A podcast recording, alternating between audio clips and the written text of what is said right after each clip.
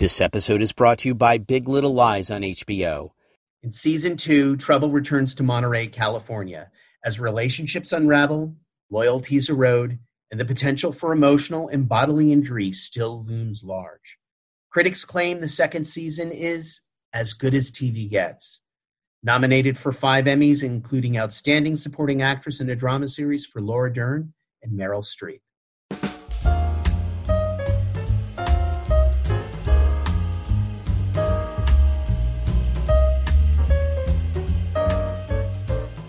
Mimi Leder is a force when it comes to female filmmakers.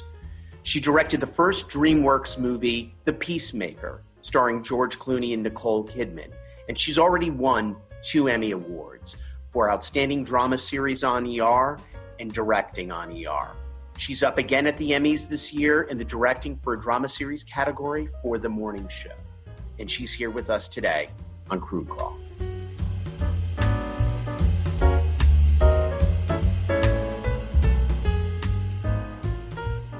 What is brilliant about this show is that it captures how the infrastructure is crooked and sweeps and hides a lot of crimes, human crimes against people under the carpet.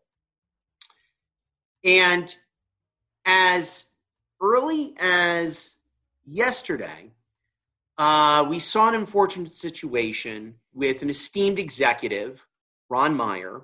Yeah. Um, kind of having a fall from grace uh, at NBC Universal due to a alleged affair and how that that backfired and how it went against the company policies. And there's other things going on at NBC Universal. And I'm not. My first question to you is: I'm not specifically asking you to comment on NBC Universal and Ron Meyer, but what's going on in Hollywood now? It's almost like now we are beginning to take an accountability after everything that we've seen that was going on in the morning show. And I was wondering if you could talk about that, just how it's there's a changing of the tide. Is this permanent, or do you think this might be temporary or just simply reactive? Well, I feel that the, the Me Too movement happened, right? And we did incorporate it into our show. It became the main theme of our show. And in Hollywood today, which is not that long ago when the Me Too movement broke, it just began. It, it's it not it, you know maybe it's not talked about as much because um, it exploded. It happened.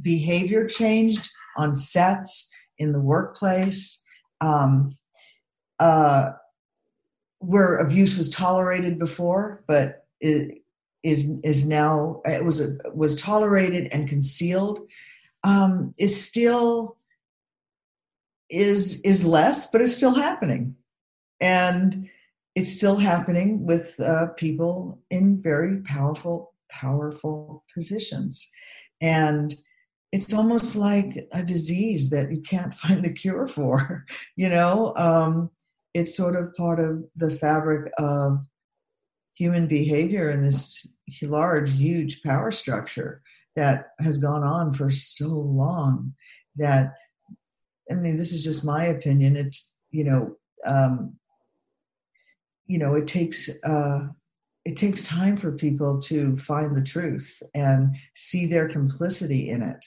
and um, you know that's a hard thing to do is to look at your culture your corporate culture and say we have to change this. And a lot of places obviously have changed it. People aren't looking the other way anymore. People aren't saying well this is how it's always been you know? So um you know it's changing but obviously it still exists. And yeah. uh so all I can say is, you know, we have to be diligent. You know, uh, you know, we all individually have to be diligent and and um, and and honest about what's going on and talk about it and call it out when it's there. It's almost like no, I was going to give you a bad analogy about you know we're all going to be going back to work, right? And we're all going to be wearing our PPE, and we're all going to be wearing our masks, and we're going to be working in this crazy new normal. So for two weeks, people are going to be like, you know, you can't take your mask off. You can't. I mean, imagine wearing a mask for ten hours a day, yeah. and you're not a trained physician, um, or people. Obviously, our frontline workers who are trained, you know, who wear masks all the time. It's the two weeks later when you're still wearing your mask that you have to like be diligent, even more diligent than you were in the beginning, because the virus hasn't gone away. The virus is still here, and the virus of sexual abuse in the workplace is still here. And that's my analogy about how diligent and and how uncomplacent is that a word how non-complacent we have to be we have you know how how we have to be more um more on top of it than ever the tell me about coming to this project you're an executive producer. You directed three key episodes the pilot, the second episode, and the finale, which you're nominated for the interview. Yeah. Um, how did it morph and change? For me, what I've loved about this show is how it is echoed. I, I feel like I'm watching everything that went on with the Today Show and the Matt Lauer scandal as a slow moving as a, is a wonderful slow moving car crash. And i feel like i'm inside of that. And that's what resonates with me the andy lack of it all the you know marcia gay harden kind of like the the ronan farrow type role. Yeah. All of that just screams so loudly to me but tell me you coming on board and how did the project change how did it morph well you know, I had just finished the leftovers, and uh, Michael and I was off to go do uh, on the basis of sex, and Michael Ellenberg and I had dinner, and you know, he said, you know, I have this project. Jen Aniston, Reese Witherspoon have signed on, and you know it's based on the book by Brian Stelter, and it's about behind the scenes of a morning news show. And you know, I've always been a huge fan of of broadcast news network, Larry Sanders, and I, you know, I said, and it was before it was even sold to Apple, and I said, okay, I'm in, and I have never ever signed on to a project before uh, I've before a script was written. So I came on basically right after Jen and Reese agreed to do it, and and I was just so excited to see what this would be and I went off and directed my film, and they sold it to Apple. There was an original writer on it, Jay Carson, and that did not work out. And um, they wanted to go in a different direction, and we brought on Kerry Ehrin, who who has such a unique voice in terms of this world, these characters, this take on this uh, show that this this morning show world that seems to be one thing and then you the camera stop rolling and we get into the complexities of who these people really are and i think with a adept uh, understanding of uh, you know of these women of these characters and trying to infuse and infusing comedy into the show which I mean, there's no great drama without comedy. Um, you know, Kerry Ehrin was the right person to to develop this and and create it. You know, and I created it alongside of her with my partners Jen and Reese and Lauren Neustadter and Kristin Hahn, and we were this we're this kind of ragtag of scrappy, you know, producers with Michael Ellenberg. You know, he's the one dude, and um, you know, he kind of put us all together. And, you know, this show was seen really through a female gaze, through a female lens. And so that's how I got involved in the show. And then I went to New York with my production designer, um, John Paino, and and a couple of our producers, and we went to the Today Show, and we went to the um, uh, uh, GMA, and you know we we had you know we talked with Brian, and we we looked at every detail. We looked at all the wires on the on the ceilings, and looked at the placement of the monitors, and how this director behaved at GMA, and how that director behaved at uh, how that where that director stood at the Today Show versus GMA, and really got into the weeds and the minutia of what it looks like and feels like. So then we, you know, brought it, created it, you know, built these sets, and I really wanted, as I saw these, um, you know, when we're broadcasting, to do these, you know, for it to be very bright and for it to be very warm and you know jen speaking right into the camera and she's sucking you in and you know we i mean at one point in my life, I was very into like watching the morning shows and getting dressed and brushing my mm. teeth. And, you know, we all do. Now I'm very much morning Joe, but um, you know, my I watch way too much uh, political news. And anyway, so um, you know, so what was really interesting to me was creating this very bright world, and then when we turn off that camera and we're into their lives, we're into this you know the complexity of who they are and how fucked up they all are and how real they all are and how they have these really high class crazy problems and who cares? But they are people. They're human beings. You know they're human beings that speak to us every day. And it was just a really great exploration. And when the and then when the me too movement happened you know we incorporated it into the first season. And that examination of predatory uh, behavior and toxic and a toxic workplace really um, you know spoke to us. And there's our story. Kerry was telling me i you know she says oh the today show and matt lauer and all that had no influence on me while i was writing this show and i was very dumbfounded by that. But was that breaking as it like how do you look at this show next to that timeline? Do you look back and say oh my god you know how you guys got this right or was that occurring was that occurring in time when you were writing the show or, or shooting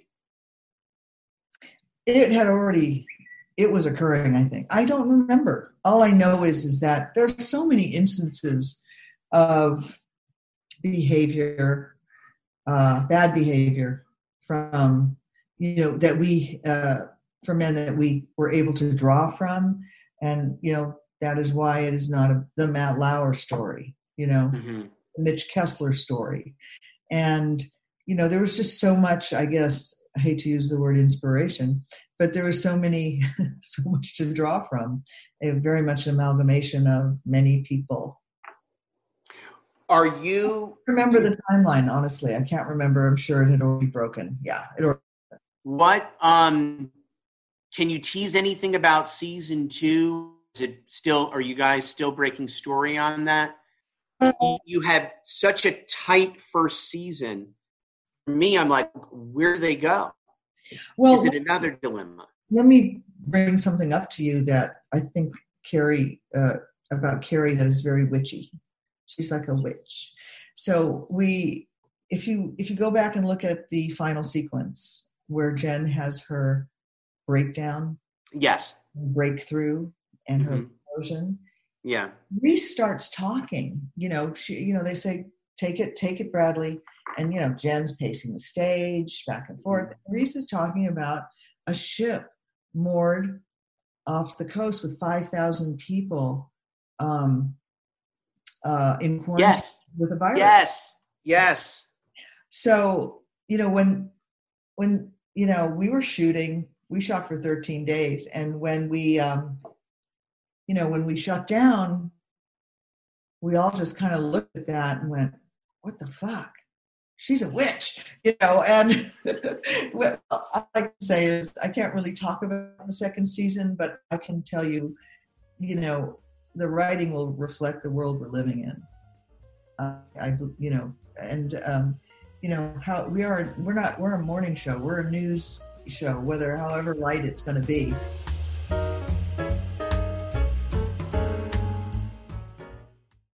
David, if you haven't seen anything exciting, you got to check out season two of HBO's Big Little Lies.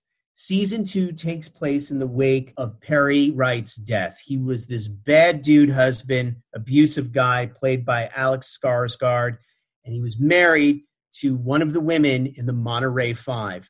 They're an upper class group of friends, and they're kind of uh, a little bit guilty of what's been going on with him. Complicating things, his mother's around this season. Mary Louise Wright, she's played by Meryl Streep, who's nominated for Outstanding Supporting Actress in a Drama. And also having her own dilemmas is Renata Klein, one of the Monterey Five, played by Laura Dern. She's also nominated for Outstanding Supporting Actress for a drama series at the Emmys. Overall, HBO's season two of Big Little Lies counts five Emmy noms. Check it out.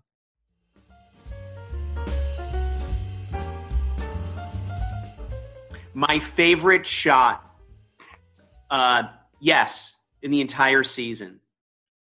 And when I was rewatching the finale last night, I'm like, great, it, it is in the last episode that she's nominated for. It's not. It's not in the penultimate episode. Right. And I brought this up to Kerry, but I, I'm I'd love to hear your thoughts on this. My favorite shot is when is when um, uh, Duplass is fired and he leaves the office and spills wonderfully into this New York City crowd. Yeah. It's great. It's as iconic as Dustin Hoffman crossing the street to me and saying, "I'm walking here. I'm walking here." Um, So ha- and, all I think about is how do you do that during COVID, the new COVID pandemic? Well, when we did it, it was like, okay, you know, he's just yelled at him in this profile and saying, fuck you, you know, I'm to, whatever he says. I can't even remember, but it was so great, this shouting take, because I said, go for it. And, you know, then we were out in the streets of New York when we did the New York part of the shoot, and it was like, um, it was, let's do the Tootsie shot. So we got on a ladder and we did that shot. And, you know, I had three lenses on them. I had a you know, the Tootsie, long lens wide. I had tighter and tighter. You know, had all my cameras hidden uh, in the crowd, and we had our group of people around him. But of course, we're on Fifth Avenue, and thousands of people were in our shot. And you know, uh, now how do you do that during COVID? You don't. Um, you know, I mean, you. Here's the thing: you can do you know we're in the middle of discussing all that i mean i yeah what is safe and what is da- and what is not safe you know you have empty streets now. we have empty, like you said, the show reflects what's going to be going on in the world. yeah It's But I in New didn't- York, but i didn't say the whole that that's all we're dealing with right? So- right. so, so you know how do you deal with a shot in covid times and shoot it like you're not in covid times well you know the cornerstone of shooting now is testing washing your hands um, and wearing mask and so in order to work with extras and our actors who are maskless they have to be tested. You know so we're going to be doing a lot of trickery. I mean i think everybody is. I think Yeah. people are going to be doing cgi and set extension and having a s- certain amount of people around actors who are tested and safe. If that is even safe and if you know the protocols are so strict and they should be and we're only going to do what's safe. But there are ways to put few people in a frame and then add a whole bunch. You know it's it's it's it's really challenging this new normal. It's really challenging to tell a story that's not in covid Uh, with how we normally behave how we're all over each other how we're all hugging and we're all like all over each other. It's the thing that is most natural in life to hug somebody to love somebody to be close to somebody has become the new normal is to back away from any contact any any normal behavior. And it's that has nothing to do with our show but it's just it's just like it's challenging our world is challenging now Not, I think I might be on the same wavelength here as I ask you about this, but there's this.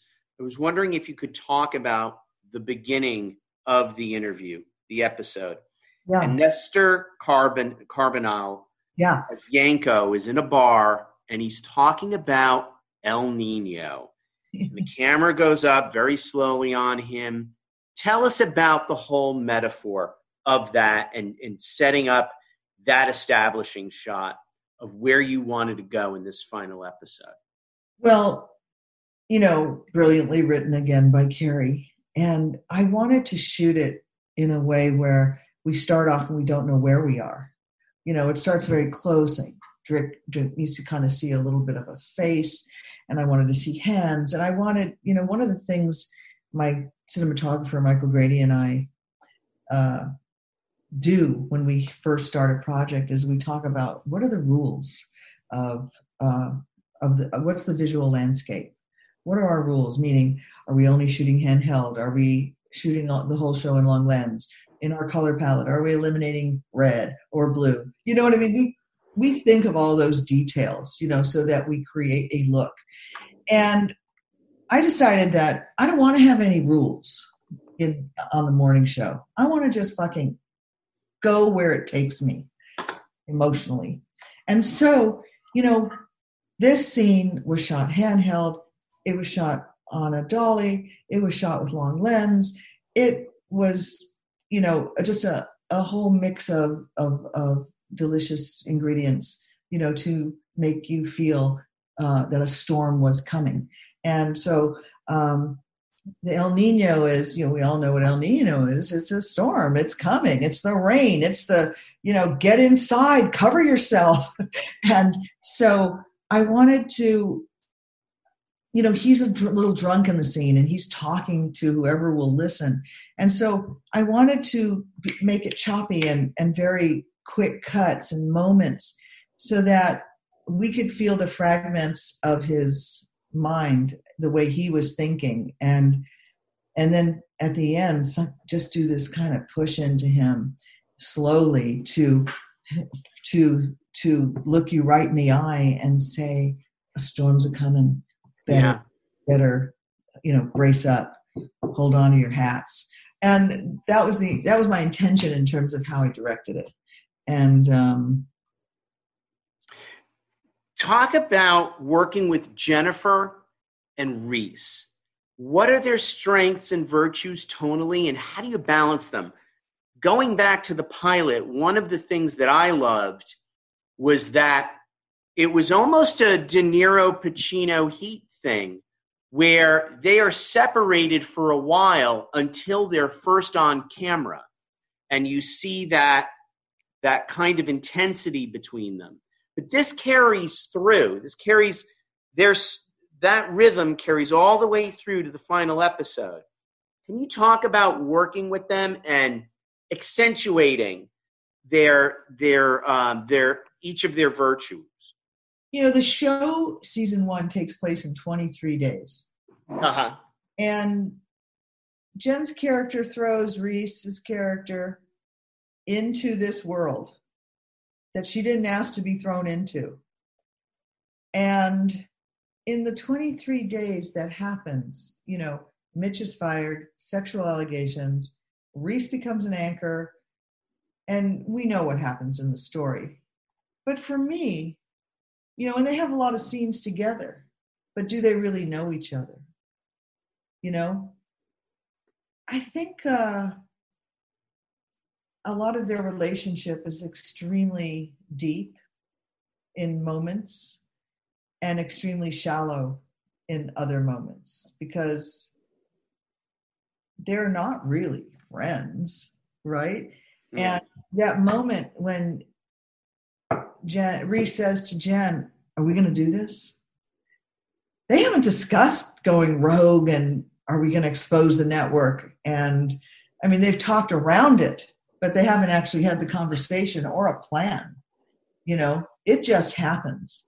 And I think in that moment, there's a real connection between them that that happened and i think that's going to be interesting to explore um, I don't know what question you what you asked me. No, it was it was working. It was working with with them as as actresses and how each of them what each of their strengths are and kind of balancing all of that. Well, you because know, they have a wonderful they have a wonderful volley going on. they have a wonderful volley and a wonderful chemistry. And you know, they work together on Friends, but you never know in this context, you know, how is that chemistry going to work? How is that interview going to happen? And when we did it, it happened. And it was exciting, you know, and I mean, they are both so extraordinary and they're both extremely different. Um, extremely different ways of working, um, different approaches, and um, uh, you know, every day was a you know kind of a lovely surprise, and you know as to how far each of them would go. Like Jen, you know, Jen doing this incredible drama. I knew Jen had this in her. You know, when I saw The Good Girl, I knew that Jen had this deep, deep well. And I like couldn't wait till one day being able to explore that with her. And so, you know, we were when I was doing ER, she was doing Friends. We were right next door, uh, you know, and um, that was fun. And so, all I'm saying is that it was a it was really a great experience to go on this journey with Jen, uh, to you know to explore and develop this character, and you know working with her and Reese both was extremely fulfilling. You know, they made me look good. You know, um, you know, I was their guide, their captain, their you know whatever I was, you know, their director. But um, you know, we just created this this little this we just created.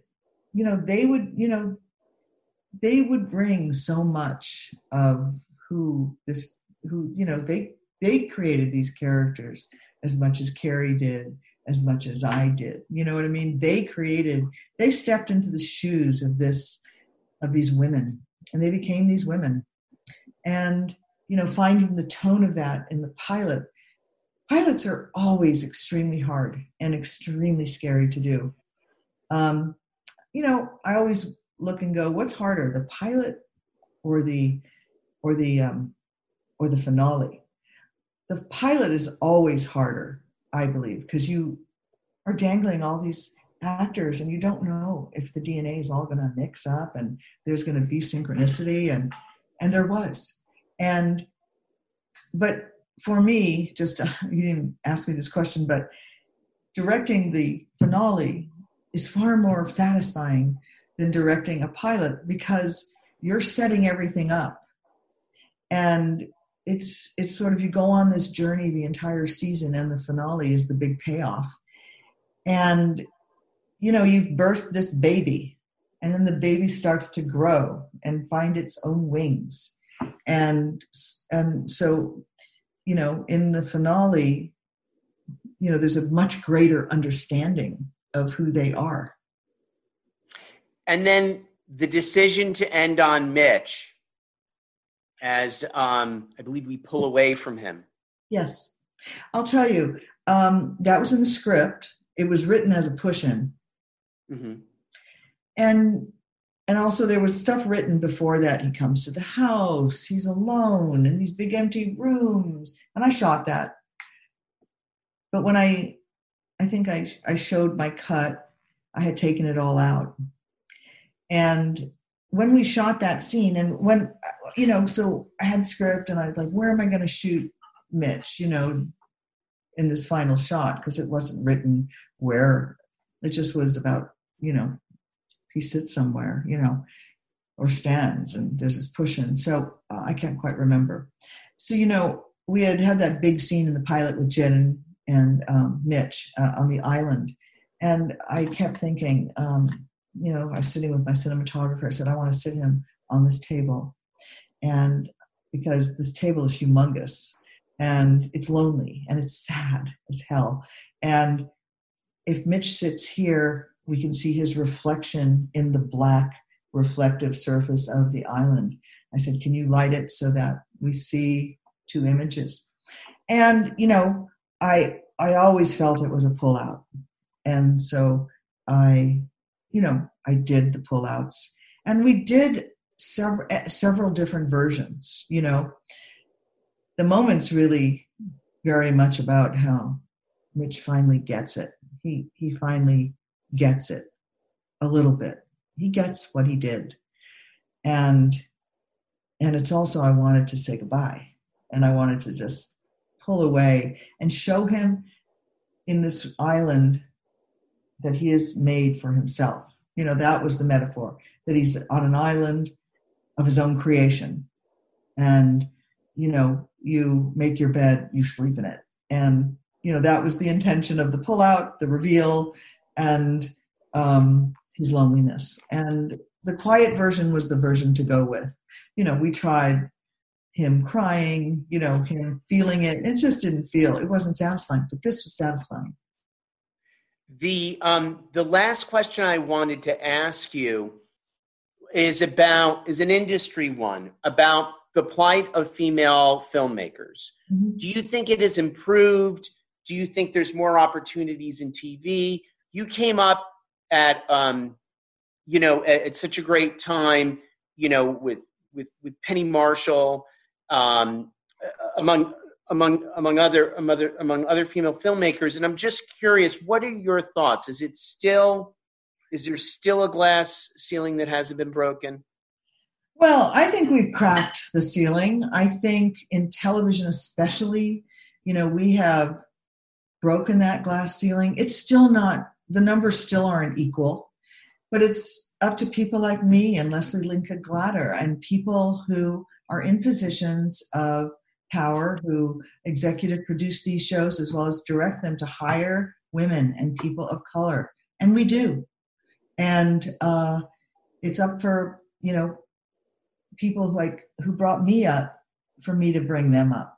And in, in film, it's it's it's better, but it's not great. I mean, it's it's getting better. Like for example, on Deadline uh, yesterday, my daughter, Hannah Leder, and her creative partner, Alexander Kotcheff, I don't know if you read the article, maybe you even wrote the article. Um, they made a film, a couple, they made a film that they co-directed, co-starred and co-wrote, were the crew, and they were the cinematographers. They did the sound. They did everything. My daughter cut it. Anyway, they made this film. They went on the festival route. They made this film because who's going to hire they were like who's going to hire me to direct a film? And they wrote it they directed it they went and they were on the circuit in the fall. They won practically every best of the fest um, in uh, you know the, the uh, festivals they went to. They won everything. And so 1091 just acquired it for uh, theatrical release and in september and and svod in early December because they're avoiding the election. But point is, is that young women filmmakers have to go and make their own films. And my daughter did it. I with Alexandra Kotcheff, who is Ted Kotcheff's daughter, by the way, the great director. And you know, um, I'm just saying, like when I started, I made my first short on short ends, and people probably don't even know what that is today. You know what I mean? Like it's easy. It's not nothing's easy, but you can do it. You know, there's you just have to believe in yourself and and have the conviction and have these stories inside that you must tell. And it's up for us people like myself to hire them. Like Sherry Lansing is the only woman who ever hired me to di- direct anything. And that's pretty amazing. I've had a very long career and it's always been men, great men, Steven Spielberg, um, John Wells, Greg Hoblit, Steven Bochco. Um, I don't want to leave any of the great men who have given me my break, but and there are great guys, there are great men in positions who are giving women jobs and opportunities, but it's gotten better and it will get even better. I believe that. Mimi Leder, thank you so much for talking with Crew Call. It's been such a pleasure it's been you're you know thank you so much it's been a great pleasure and i love that you loved it from the beginning because my heart broke a little when we got those bad reviews, those negative reviews, and I was like, I just and I got I mentioned it in some interview, and I got bashed for saying it, but I don't care. I'll say what I think. But it it was I just felt like what were they watching? I thought it was really good. and everything came around. Yeah, and because they got to the end. And they got and it got better. And like I said, beginnings of shows are tough. You can lose an audience like the leftovers did in the beginning. I don't know if you were a fan, but you know, that show got better and better and better. And anyway, it's it's hard. It's all hard and it's all wonderful. All the experiences. Thank you for your time as well. Thank you so much. All right, take care.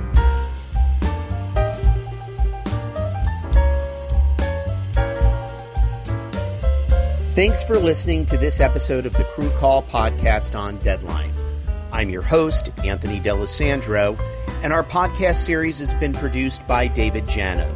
Make sure you subscribe to us on Apple Podcasts, Spotify, or wherever you get your podcasts so you never miss an episode.